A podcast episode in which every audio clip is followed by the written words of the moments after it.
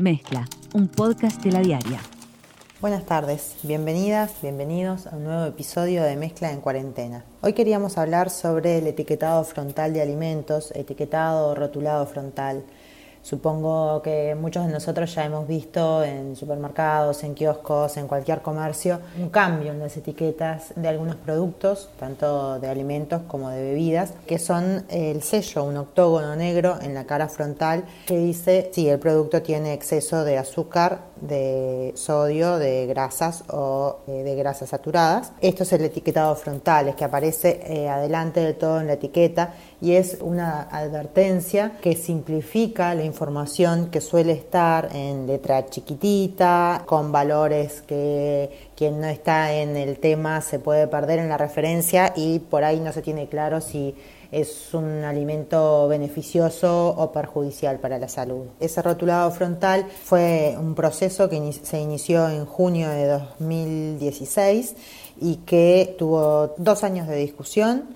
En agosto de 2018 se terminó aprobando el decreto que entró a regir el 1 de marzo porque se dio un plazo de 18 meses para que la industria adecuara sus etiquetas y o sus productos si quería que no apareciera alguno de estos sellos para salir a la venta. Lo que pasó fue que el 11 de marzo el Poder Ejecutivo emitió un nuevo decreto en el que puso en suspenso, en el que prorrogó la vigencia del decreto del etiquetado frontal por 120 días, esto es hasta principios de julio, o sea, en un mes, en menos de un mes esto tiene que estar definido, y el argumento que dio era para armonizar la normativa local con la normativa de Mercosur. Entonces lo que hizo fue crear una comisión interministerial integrada por los ministerios de Relaciones Exteriores, de Educación y Cultura, de Economía y Finanzas, de Industria, Energía y Minería y de Salud Pública para que emitieran un informe, una opinión de qué pasos a seguir considerando eso, reconociendo el rol, como dice el decreto del 11 de marzo, reconociendo el rol de la Rectoría del Ministerio de Salud, pero con esa necesidad de valorar la armonización en el marco de la normativa del Mercosur. El jueves 28, el Observador publicó que esa comisión había elaborado un informe que contenía 2 puntos de vista diferentes. El del Ministerio de Salud Pública, que le daba para adelante al decreto, que dice, bueno, se tiene que aplicar tal como está y ahora. Y el de los otros 4 ministerios, que dice, bueno, no, hay que dar una prórroga hasta julio de 2021 mientras se negocia la elaboración de una norma con otros países, con los otros países del Mercosur. Ayer me comuniqué con, fuentes de Cancillería y para saber, porque el viernes me dijeron que el lunes iban a elevar el informe y que hasta ahí no iban a hablar, entonces entre el lunes y ayer volví a preguntar, bueno, ¿en qué está el informe? ¿Puedo acceder? Me dijeron, no, el informe fue enviado a Presidencia de la República, es de Presidencia de la República quienes tienen que hablar. Averigué en Presidencia de la República y Delgado me dice que no le ha llegado o no lo tiene, entonces no hay declaraciones para hacer, aparentemente. En notas que publicamos estos días, el sábado en la edición de fin de semana y en la edición de hoy de La Diaria, fuimos como avanzando y consultando algunas opiniones. Y eso es lo que queríamos compartir para hoy. Una de las primeras organizaciones en expresarse fue la Alianza ENT, la Alianza de Lucha contra las Enfermedades No Transmisibles, una alianza que se formó hace 3 o 4 años, que está integrada por 30 organizaciones de la sociedad civil, entre ellas gremios médicos, la FEMI, el Sindicato Médico del Uruguay, también las sociedades científicas que están más involucradas con las enfermedades crónicas no transmisibles y organizaciones de pacientes, por ejemplo, la Asociación de Diabéticos del Uruguay. Ellos emitieron una declaración el martes 27 cuando ya preveían que esto se estaba complicando y ya habían tenido idea de la postura del Ministerio de Salud y que estaba solo en esa posición. Yo conversé con Eduardo Bianco, que es cardiólogo, integrante también de la Alianza de Enfermedades No Transmisibles. Rememoraba un poco lo que fue el proceso. También hablé con Fabio Gómez, que es el asesor de nutrición de la Organización Panamericana de la Salud, que está en Washington. Es brasilero, pero habla muy bien, lo van a escuchar, pero bueno, no deja de tener algún rastro de su idioma, por supuesto, y con Gastón Ares por un estudio que hizo la Universidad de la República sobre la aceptación que venía teniendo la medida. Tanto Bianco como Gómez como Ares destacaron el proceso que hizo Uruguay para llegar a esta norma, un proceso que, como decíamos, inició en junio de 2016 y que iba a empezar a aplicarse ahora, pero quedó en suspenso, no está claro hasta cuándo. Bueno, destacaban las oportunidades de instancia de consulta, de probar cuál era el mejor logo, de ver la evidencia internacional, el intercambio también interministerial, porque a todos estos ministerios que mencionábamos los involucró, todos dieron su opinión, buscaron la opinión de la Organización Mundial del Comercio, del Mercosur. Entonces fue como un proceso que venía siendo valorado internacionalmente. De hecho, Gastón Ares ha tenido que ir a otros países como a explicar la experiencia uruguaya. También la destaca Fabio Gómez como en este contexto de las Américas. Y bueno, todo eso quedó momentáneamente en suspenso. Escuchamos un pedacito de lo que nos decía Eduardo Bianco de cómo fue ese proceso. El proceso que se hizo para definir el etiquetado frontal, que se aprobó y entró en vigencia el 1 de marzo, fue un proceso que duró años, insisto. Se hicieron estudios de investigación acá, se tomó la investigación, los datos externos, se hizo todo correctamente. Entonces el proceso fue muy bien hecho y no fue un tema político, era un tema transversal, o sea, trascendía partidos políticos, o sea, esto no es un tema político. Esto es un tema, digo, que en definitiva es la salud e intereses comerciales. Bien, y escuchábamos a Bianco que hablaba de esto, de los intereses comerciales. ¿Por qué él se inclina más por eso, más que por la armonización del Mercosur? Porque dice que ya está iniciado el proceso, lo inició de hecho Uruguay, el proceso de empezar a crear una norma común en el Mercosur, pero bueno, una cosa no es contradictoria. Entonces vamos a escuchar lo que nos decía Eduardo Bianco de esto y también Fabio Gómez. Nos preocupa es que una supuesta armonización con el Mercosur, que es algo que no se sabe si va a ocurrir, lleva como promedio por lo menos 3 años. Y existe una cláusula en el Mercosur que, una vez acordado esto, los países tienen 3 años más para aplicarlo. Entonces estamos hablando de 6 años. 6 años de retraso como mínimo para encarar un problema que estamos teniendo, un crecimiento de sobrepeso y obesidad en 1% por año. Eso, digamos, no hay ninguna razón de hacerlo. Y en esa misma línea que él decía, ni siquiera se sabe si se va a armonizar. Y además de armonizarse, esto para aplicarse puede llevar un montón de años, ¿no? A lo que se le suman los años que ya se vienen esperando esta medida. Bueno, Fabio Gómez también decía cómo es ese proceso, si se armoniza o no. Lo escuchamos. En primer lugar, es importante reconocer que hay muchos temas en Mercosur que no se armonizan, no es posible armonizar, o cuando se armonizan permiten una flexibilidad para cada país, porque son temas que se puede armonizar, por ejemplo, algunos principios, pero no necesariamente todas las reglas en específico para cada país y cada detalle de la regla. El Mercosur ya había avanzado, o sea, con un acuerdo de ministros de salud que acordaron principios generales para el etiquetado frontal, que todos los 4 ministros de los 4 países estaban de acuerdo que eran principios importantes, y obviamente cada país va también buscando sus políticas, sus experiencias, sus evidencias, y igual los países pueden seguir trabajando en una posible norma armonizada sobre etiquetado frontal. Entonces no hay un impedimento, porque, o sea, la idea de que los países solo podrían tomar una acción cuando eso esté armonizado, y si eso está armonizado en el Mercosur, o cuando se agote la discusión sobre el tema en el Mercosur, eso generaría una parálisis en todos los países en la posibilidad de tomar acción. Entonces, y estamos hablando de qué cada país va a hacer mientras discute el tema. Y de hecho, Uruguay ha sido el país que ha propuesto al Mercosur y ha ingresado el inicio del trabajo sobre armonización del Mercosur.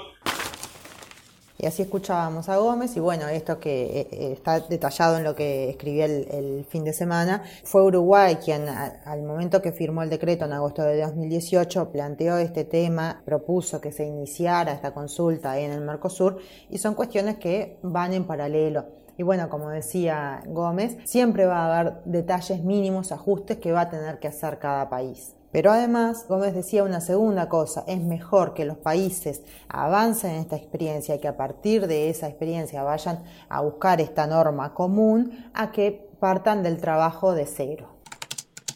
Entonces va a ser mucho más difícil armonizar, mucho más difícil de aprender de la experiencia de un país u otro, porque ninguno de ellos tiene la experiencia. Al contrario, si en una segunda situación tenemos un país o dos o tres países avanzando con experiencias y al mismo tiempo buscando armonizar, es mucho más fácil que los países y el Mercosur aprendan con este país que está avanzando cuáles son sus dificultades, cuáles son los problemas, cuáles son los resultados, cuál es el impacto en los distintos sectores.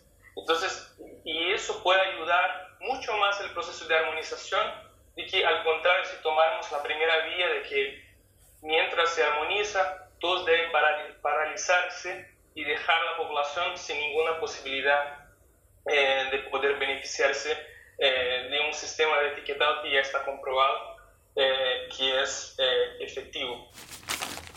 Bien, y lo que decía Fabio Gómez es no paralizarse mientras tanto y no privarse del beneficio que da esta información que la gente la puede interpretar de manera rápida y clara, como no una etiqueta. Escuchamos ahora lo que decía Bianco sobre la importancia para la salud.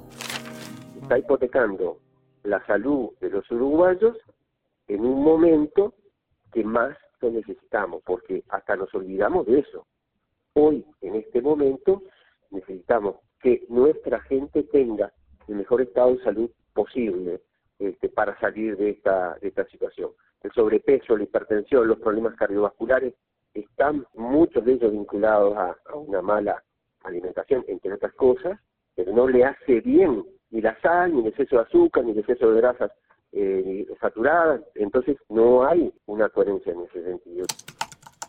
Bien, y justamente en medio de una pandemia donde las enfermedades no transmisibles agravan los pronósticos, ¿no? Las enfermedades cardiovasculares, la diabetes, el cáncer, la hipertensión. Por eso genera como tanta indignación en muchos, ¿no? Bueno, es una cuestión de salud, y una cuestión de salud que se tiene que implementar ahora, y ya están los caminos legales iniciados, ya hubo un proceso de la industria, entonces urge aplicar esta medida.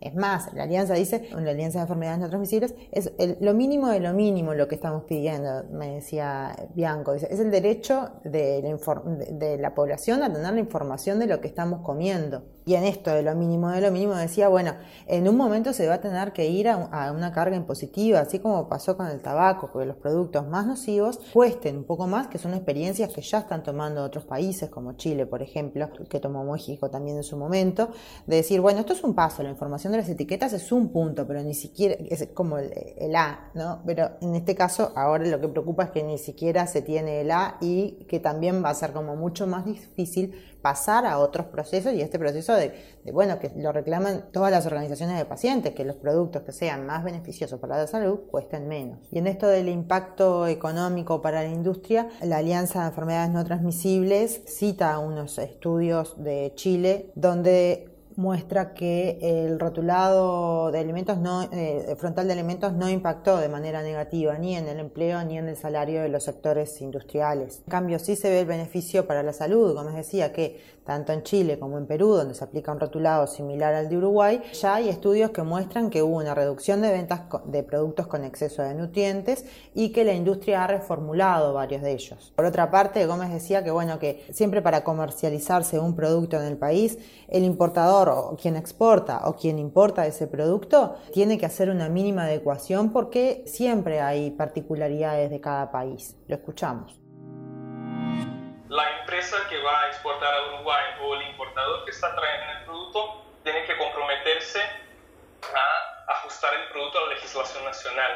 Entonces, o sea, eso no es un tema que es específicamente para el etiquetado, o sea, para todos los temas y en distintos países. Si un importador trae productos de distintos países, siempre van a haber diferencias, no solo en relación al etiquetado frontal. Hay muchas diferencias en relación al etiquetado. Por ejemplo, dentro del propio Mercosur, productos que son llamados chocolates, pueden llamarse chocolate en un país, en otro no, tiene que llamarse símil de chocolate. O sea, y el productor o el importador tiene que estar al tanto y tiene que ajustar. Y estamos hablando solamente de la definición del producto. Para decir que ni todos los elementos de etiquetado necesariamente son armonizados, y eso no impide que un producto sea comercializado. Lo único que es un poco casi obvio es que el producto tiene que cumplir con la legislación del país.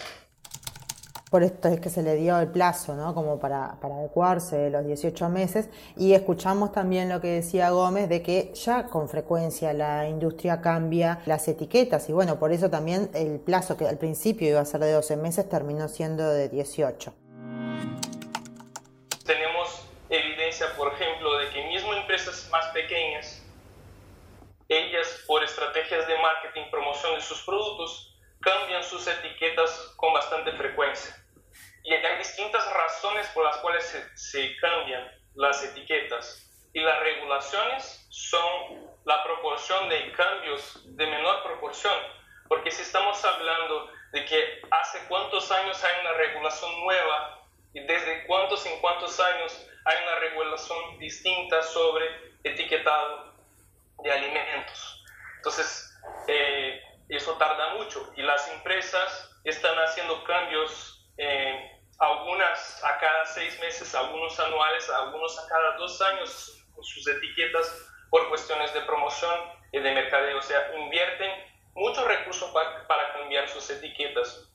Pero cuando estamos hablando de un cambio que va a ser un cambio único, que se va a diluir en todos los años que vamos a ver por adelante, obviamente que estamos hablando de un beneficio para la población, para la sociedad, que es mucho mayor que el costo que va a tener en una única ocasión.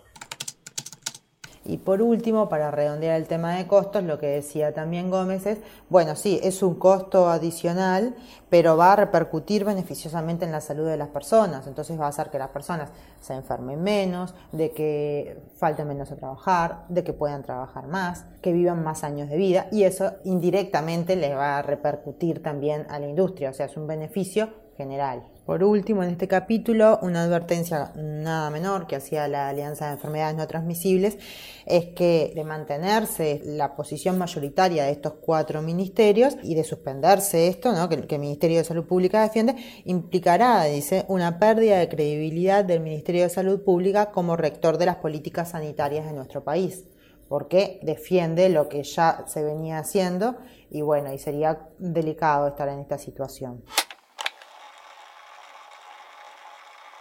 Bien, y lo anunciaba al principio, la otra parte que quería compartir es sobre un estudio que hizo la Universidad de la República, concretamente el Núcleo Interdisciplinario de Alimentación y Bienestar. El núcleo ha trabajado desde el principio en esta política, apoyando y asesorando. Y bueno, y unas semanas después, 5 semanas después de que salió el decreto de suspensión de la aplicación del decreto de etiquetado frontal, el núcleo resolvió hacer una encuesta, un estudio de opinión, que bueno, se difundió por redes sociales, por Facebook e Instagram, y que consultó lo respondieron 2.210 personas de 18 a 65 años de diferentes puntos del país. El estudio halló que 93% de quienes respondieron conocían el decreto de etiquetado de alimentos, pero eran pocos quienes conocían la postergación. Solo 41% había escuchado que se había retrasado la medida. Al conocer la situación, 75% dijo que le parecía malo la postergación, 18%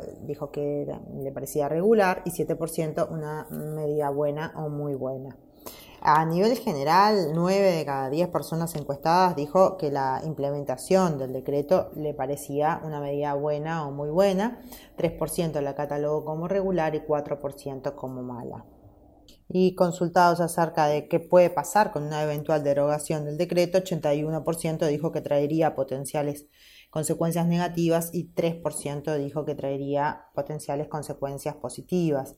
Entre las respuestas, lo que más se destacó fue, quienes están a favor de la implementación del rotulado frontal, que da información para tomar decisiones, para conocer lo que se está comiendo, porque la mala alimentación perjudica a la población, porque es el derecho de la ciudadanía acceder a ese tipo de información. Y quienes estaban más en contra dijeron que le daba tiempo a la industria para modificar sus envases y reformular los productos, que la postergación se justificaba por la emergencia sanitaria, cuando eso en realidad no es así, porque se aprobó 2 días antes el decreto de suspensión de la confirmación de los primeros casos de COVID-19 en Uruguay. También dijeron que no era necesario implementar el rotulado frontal o que era una medida que requiere ajustes. En realidad lo que reafirma es eso, la alta aceptación de la población uruguaya de este tipo de políticas. Pero en la población lo que se ve es una aceptación bastante transversal a esto de género, edad, nivel educativo. O sea, es una política realmente con un nivel de aceptación muy alto, ¿no? Si lo comparás con otras políticas, no sé, más debatidas también, o sea, te sorprendés con ese porcentaje, pero eso viene de la mano con lo que venimos viendo hace años. O sea, desde el primer estudio que se hizo para evaluar qué pensaba la población sobre este tipo de medida antes de que se aprobara, ya se veían esos porcentajes altos de que la gente dice que es una buena medida y que los va a ayudar. Y después lo otro como que llama la atención es como, de cierta forma, también el alto porcentaje de gente que te dice que está en contra de la postergación en la población. O sea, es una medida que la gente realmente la quiere porque considera que es necesaria para poder elegir los alimentos que consumen. Y eso es como algo bien importante para destacar.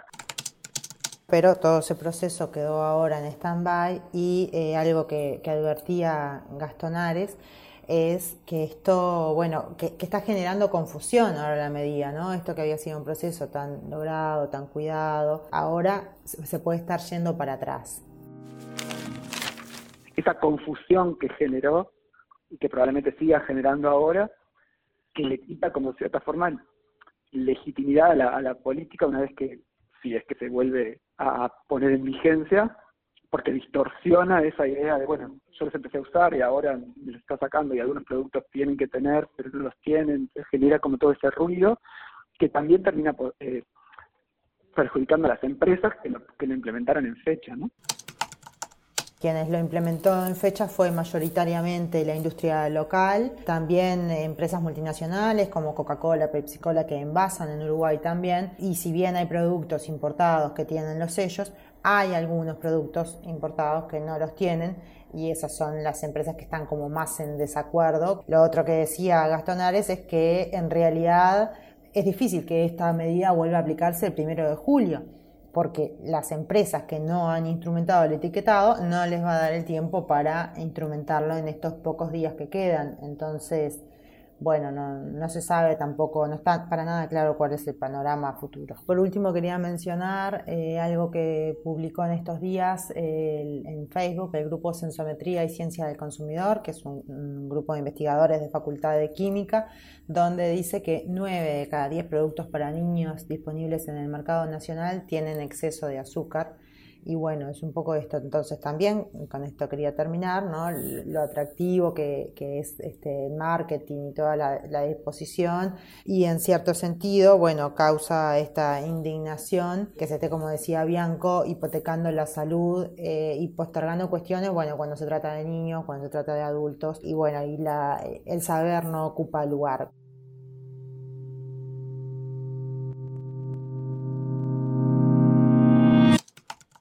Conducción, Amanda Muñoz. Participación, Leo Lagos. Edición, Joaquín Fernández. Sumate a nuestra comunidad.